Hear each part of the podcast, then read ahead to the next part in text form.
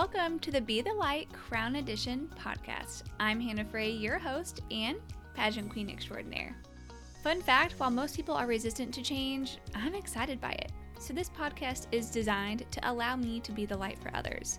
By sharing my experiences across countless topics where I demolished my fears, prejudice, expectations, and rebuilt brick by brick. My hope is I can encourage you to seek knowledge, implement change, and above all, trust in God. So let's get to it. It's time for some you time.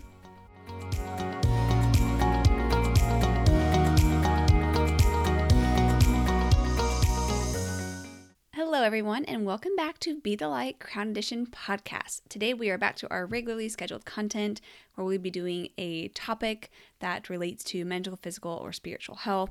And today, we're going to be actually diving into foster care. And those of you who follow me on social media probably have an idea of why that might be the topic for today. However, I think that foster care in and of itself is it's a service, it's an act of love, it's an act of sacrifice, and it definitely can, you know, bleed into all areas of health, whether that's your own mental health, whether it's taking care of the physical health and needs of another one. So, really excited to dive into this and share my personal story with foster care. And I imagine that this will be a multi part series. So, this is going to be part one. And then as I progress more into having been a part of foster care and caring for other children, I likely will have additional episodes to share. So, we're just going to go ahead and dive right in. I, of course, always like to start with just a little bit of background, and I think a lot of folks are kind of curious like, what prompted Skylar and I to become a certified foster home? So, in terms of background, so we we haven't necessarily been terribly involved with someone or a family who um, had been involved with foster care until we moved to Mississippi. And there are a lot of great families at our church, East Point, who are foster families and foster members.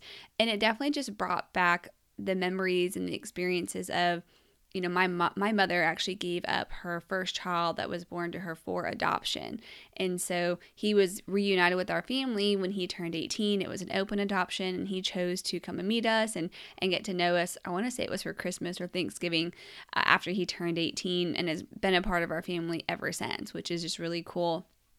And so I obviously understood and was familiar with the sacrifice it takes, you know, from the mother's perspective and um, just understanding what you know my mother went through in that regard. And additionally skylar has experiences as well. So his father was actually adopted at the age of eight i want to say from a boys home in st louis. And so he spent you know a large portion of his young childhood in foster care as well before he was adopted into a home. So we both were definitely influenced and i think that that's just how god works. He works in mysterious ways and so kind of seeing these families in our church interact with children that they were fostering or in many cases had fostered to adopt and just kind of reflecting on my own experiences and his own experiences we really just you know early this year we're kind of looking at each other like you know we know that we don't want to have more biological children. We we're very confident and you know um, assured in that decision and that hasn't changed for us. But we simultaneously were feeling like there's room in our heart and there's room in our home for another child and just kind of wrestling with that. And so this just really was just laid on us and laid on our hearts. And we actually made the decision uh, on my birthday, February 23rd of this year, 2023, to apply for foster care. And so that was the initial step. And so that's why I, kind of want to go into. Um, we talked a little bit about our decision to foster. Um, kind of backing up though, there were a lot of conversations that took place prior to that. So, you know, we really wanted to understand what what were the responsibilities? Like what were the expectations? What were the timelines? What was the time and the cost commitment? And those are all valid questions and things that you should know. And that fortunately was easy for us to discern as it is different in every state right? Um, it was easy for us to discern for mississippi because we did have so many members of our church and just in our circle that had gone through those experiences. So it was simultaneously the lord laying what he did in our heart kind of reflecting on our experiences and then also just connecting with like-minded folks in our community who had already gone through that. So that kind of wraps up our overall decision to foster. So, the next piece that I want to talk about for the podcast is actually the certification process because I have gotten a lot of questions on that. So, as I mentioned on my birthday, we decided to submit the application, and that was just like a like a one pager, like very straightforward. Um, from that point forward, I want to say within the first week, we actually received a call from our who would then become our licensing worker, Nicole, and she was like just over the phone, kind of assessing, hey, we got your application. Why are you interested? Like, tell me more about you know what your goals are. And so from there uh, she scheduled uh, the initial home visit. And so she came to the home. I don't remember how quickly after that that it was um, but it wasn't terribly long. And so skylar was there i was there the kids were there. And she just asked like the questions that you should be asking like why do you want to foster? Are you fostering to adopt or and you don't have to make that decision and like stick with it but she was just kind of curious like what were your motivations? Like what are you hoping to get out of it? What made you interested? She wanted to know a little bit about us like our backgrounds and things of that nature and obviously understand like our aptitude and our stability for being a foster home as well which i appreciate of course that the system is making those efforts and you know properly vetting homes to the best of their ability. So that was kind of the initial conversation. It was very like high level, nothing crazy. Um, from that point, that's when like the work really started. So I would say that was about maybe a month in.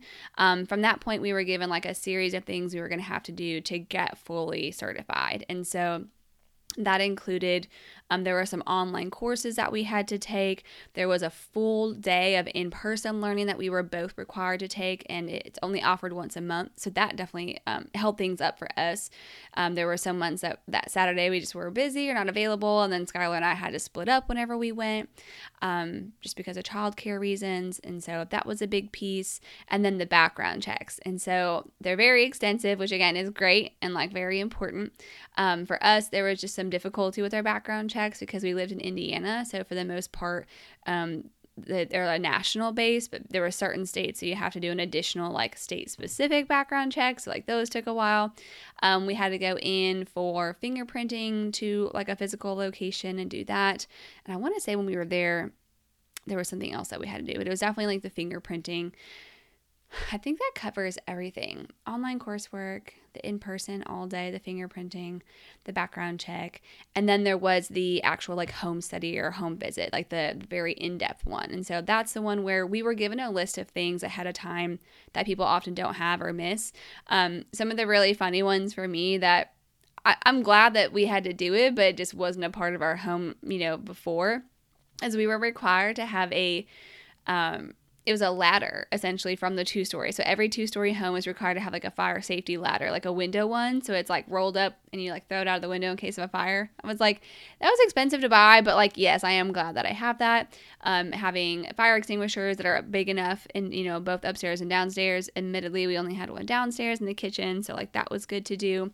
Um, a little bit of annoyance with like water safety, which again, understand water safety. We have our hot tub that has a very heavy cover on it, but we were required to get like a like a water net. Like if a kid were to fall in and we have this hook that we can like hook them out.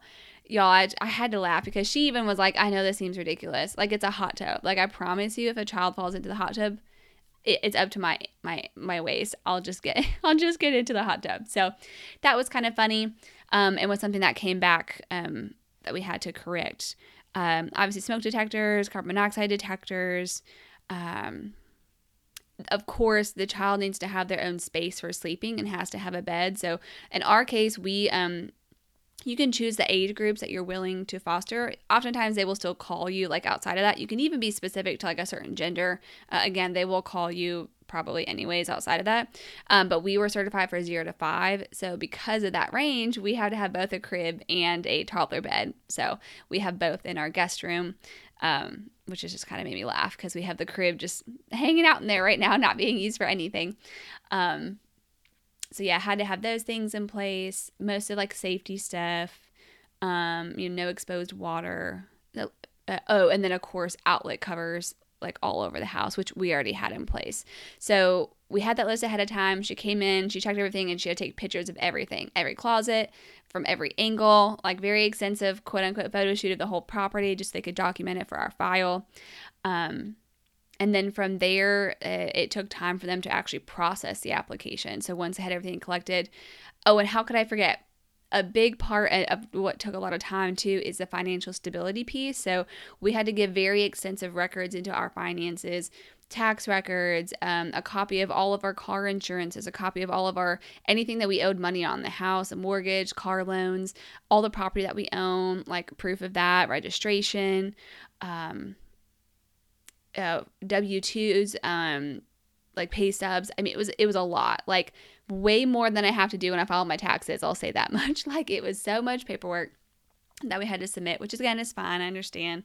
Um, so that yeah, that was another big key. So that kind of all goes into your file, and they take all that together, and then they process it.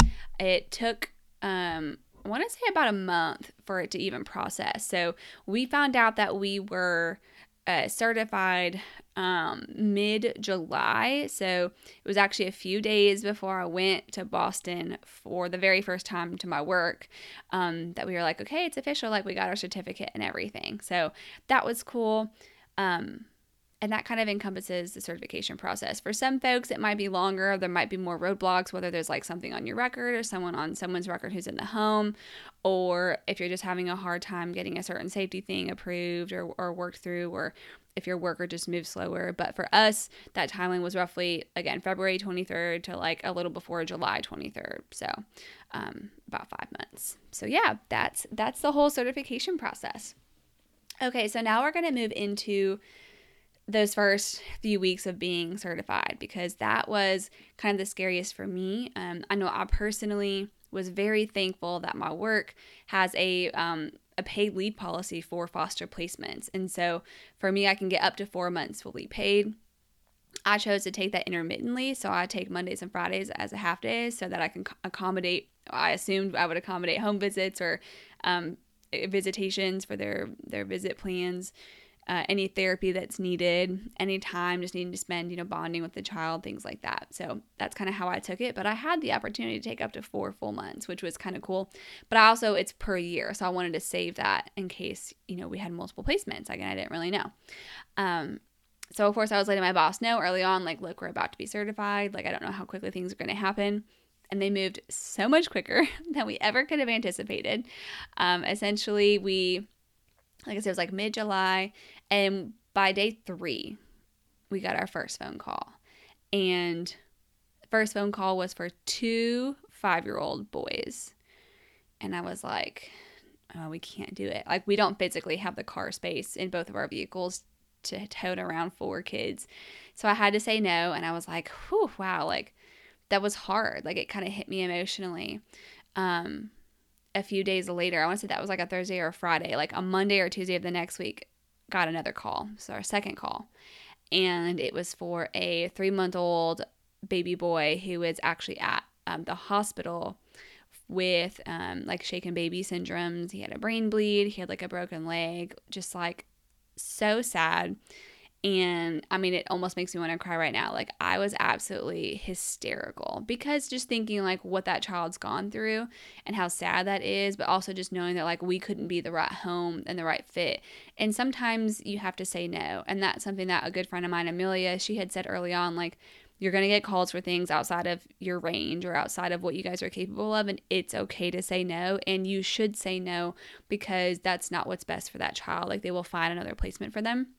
And I really appreciated kind of hearing that from, you know, folks in our circle because it's true. Like, that was hard to say no, but I, I had already agreed with my boss that I wasn't going to take a full four months off. And so, taking care of a medically fragile child is a full time job. And I have two kids of my own and all this other stuff going on. So, I did have to say no to that.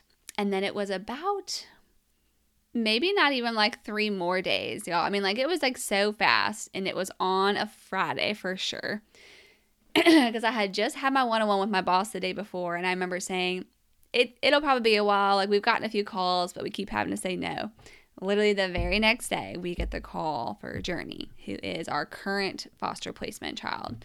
And, you know, she's uh, four years old. And so we were like, okay, that fits the range. It's only one child, you know.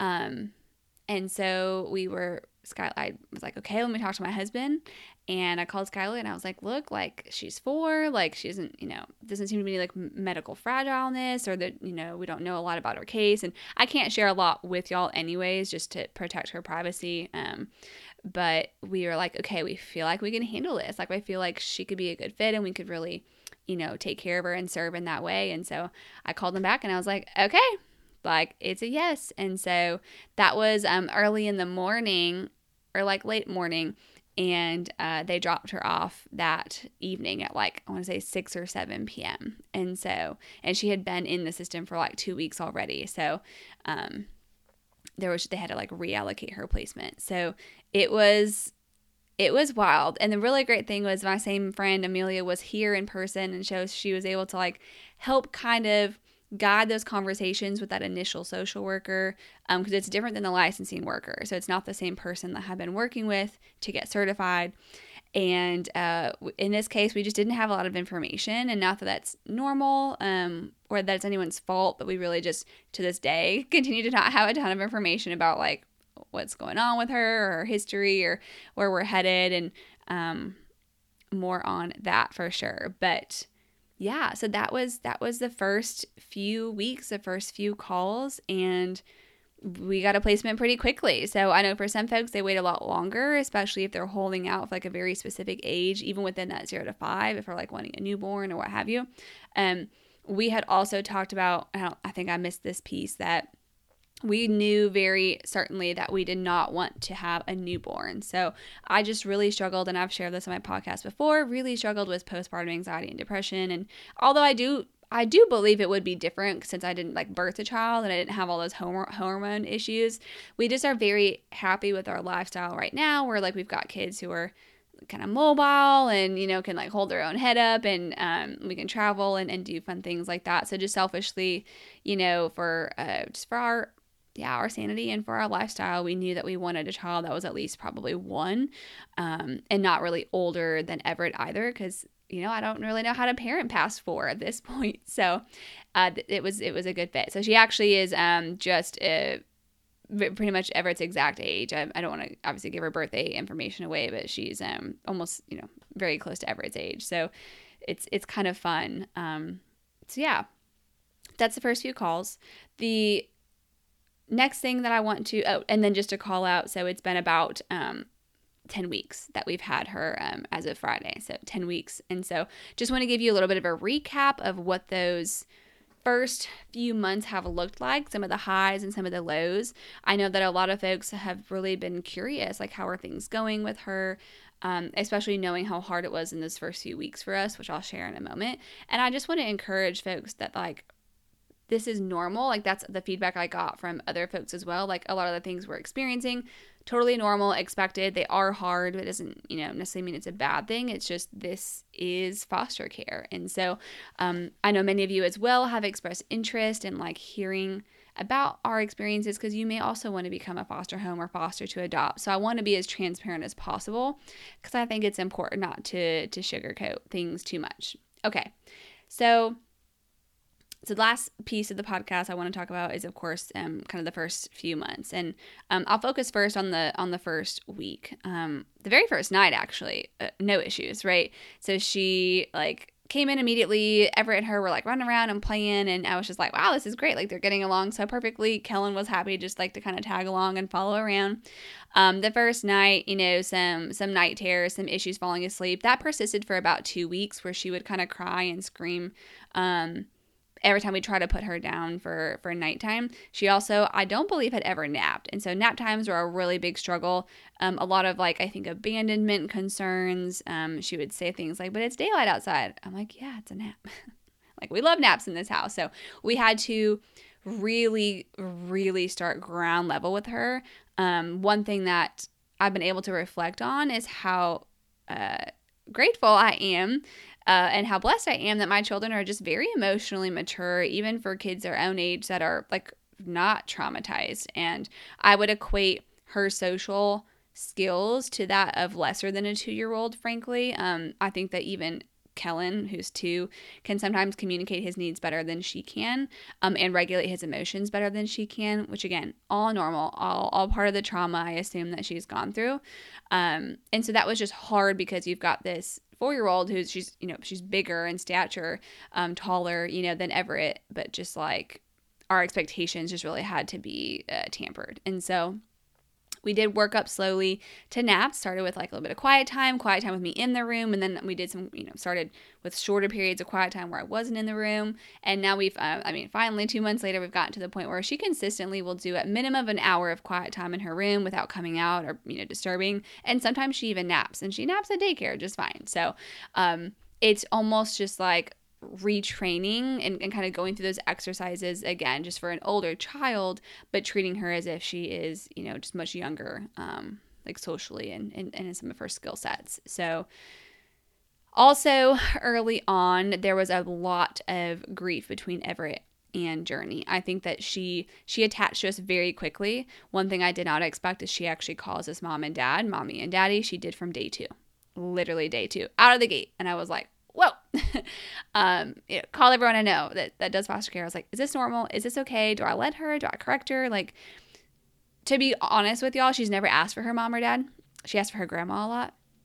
And so, um, we just were like, you know what? She hears our kids calling us mommy and daddy, and like if that's what she wants to do, we make sure that she knows like our names and who we are. But um, she's even mentioned like, oh, I have two mommies, you know, so she knows that she has other parents out there. Um, that we hope, obviously, the goal of foster care is reunification, so like that's the hope that we have for her. Um, but yeah, that's just to kind of give you some context. So with that, her becoming very attached very quickly, there was just like this pool between her and Everett and the attention, right? Because Kellen's not really like he wants attention, but it's just it's different because of the age. And so they were constantly fighting. I'm telling you that I was pulling them apart, kicking and screaming and you know, she was spitting and doing all of these like crazy wild things and upsetting Everett and then Everett was regressing in some of those behaviors because he was seeing it in her. I mean, we were I was breaking up a fight every 10 minutes for like 2 weeks. And it got to the point where I was like, if it doesn't get better, I'm going to have to like send her back. Like I don't like it was just so traumatizing for my biological children and then I was exhausted and I didn't know what to do. Um and I had taken off you know that week, that first week or two uh from work completely so that you know her and I could bond and like she could you know also we were waiting for a spot at daycare so it just it worked out well. Um, but as soon as she finally started daycare and started having a sense of like community in that regard that got a lot better. So by like week three week four we were finally to the point where while fighting on the weekends was still like pretty predominant, we weren't having it as much at night, which was helpful because she was wore out. You know, she was at school and uh, she just seems to really thrive and do better in bigger groups where the, there's not like a singular focal point for attention. And so we were so thankful to um, that the the state does pay for childcare. It doesn't pay for all of it, but pays for most of it, and um, that she's thriving because she also just intellectually, you know, she needs she needs that exposure um, because she is you know behind a bit as well. So that was really hard. I also couldn't have done it without the support of my church and my community. The way that folks showed up for us like still brings a tear to my eye. I mean, we had folks, we had a meal train, we had folks donating gift cards. We had, um, she is, um, she's mixed, so she does have African American hair, and of course, I just didn't personally have experience with that. And so the way that folks like brought all the products that I needed and showed me how to do her hair, and I mean, spent like three to four hours um, one night helping me do her hair, and just really um, enveloping us in in the community and, and in their support of what we were doing is what got us through. So I will say a big part of this is while um, maybe we don't have the sense of community like your mom's not here to help or grandparents aren't here to help some level of community is going to be necessary even if it's just at the beginning. We had another great friend of ours um, leslie she dropped off clothes that night. Like she asked like you know what what size do you think she is? She bought some stuff and brought it so she had something to wear the very next day. I mean just really folks going above and beyond and just i wanted to publicly say thank you because um, it was hard to accept some of the help but ultimately it's been what's best for her and, and how we can can care for her and so now that we've it's about two months in. We still see like obviously some behavioral stuff that we're like working through, especially in public, um, bigger tem- temper tantrums, harder time regulating emotions, all things that again totally normal for like a trauma response, and we can recognize that and we deal with that separately. Um, we're finally getting to a point where she's going to have play therapy, which is really exciting. Trying to get her enrolled in speech therapy. She's been very slow, slow moving with um, the state to kind of get like Medicaid sorted out and appointments settled out. Um, but that's our goal is to support her the best that we can. Now that uh, our home environment is what I would deem safe for my own biological children, and um, it's really been rewarding too to see Everett just grow a servant heart. And I think that him seeing us be not to like tutor our own horn by any means, but it is a selfless act, you know um, to care for another child that's not your own. And for him to see that he's growing so much and he's even um, just, I have to tell you this great story. So, he gets treasure box every Friday at school and it's for being good all week and it's just like the highlight of his week. I mean, they've got candy, they've got Capri Suns, they've got little toys. He looks forward to it all week. Okay, always has. And even just this morning, um, Journey like had a rough night or um, she was just a little off this morning, and so Everett was trying to cheer her up, and uh, she was even going to a field trip today, and he was like, Journey, I'm going to um, give you my treasure box on Friday. So, what would you like me to pick? Because I get to pick something. He's like, Do you want a ring pop? He's like, What color ring pop do you want? Okay, I will make sure that I get that for you and I will give you a treat at the end of the week. And so, just seeing him even like giving up something that's so important to him um, and not being asked to and, and not really for seemingly like a like a good reason um just like truly just makes me so proud. And so i can see that that's um, having a positive impact on our family in that way as well. Um, not to negate kellen's experience i mean he's just kind of he's just kind of along for the ride right now bless his heart. Sweet boy he just he loves playing too and he's a part of the gang and they include him on everything which is like really great. So that is ultimately everything I wanted to discuss today as like a part one of our foster care experience. Um, I'm hoping that like I can get one of these episodes out as as needed or as there's big changes, but maybe like roughly every uh, at least once a season for sure. So um, as of right for today's episode, I don't have a be the light or find the light section outside of um, if this is something that is calling to you, whether it's from the perspective of supporting a family member, loved one, or friend who is going through foster care or is going through an adoption. Um, I'm going to list some ways in which you can love and support on them, which are the exact same ways in which we were loved on. And so I can personally attest to how great that is. And then for, um, so that's be the light. And then for find the light, just stating that um, if you are curious about becoming a foster parent, um, want to understand more of like the financial obligations, the time obligations, which I didn't speak to today. They are a bit different per state as well, um, but I'm happy to share my own experiences and also connect you with folks who um, who could give you more specific information. So I'll include a link to at least the Mississippi site so you can check on information for the state of Mississippi. And uh, yeah, just hope that this um, speaks to those who need to hear it. So we'll go ahead and close in prayer and we'll move on to the next episode. Dear God, thank you again for this opportunity to come before you in prayer and just share um, how much I've appreciated all that you put on Skylar and I's hearts in terms of becoming a foster family and just seeing the way that you work and in seeing those moments in which you've shown me um, even without without asking or without deserving it um, that we're doing the right thing and we're in the exact place that you intended us to be.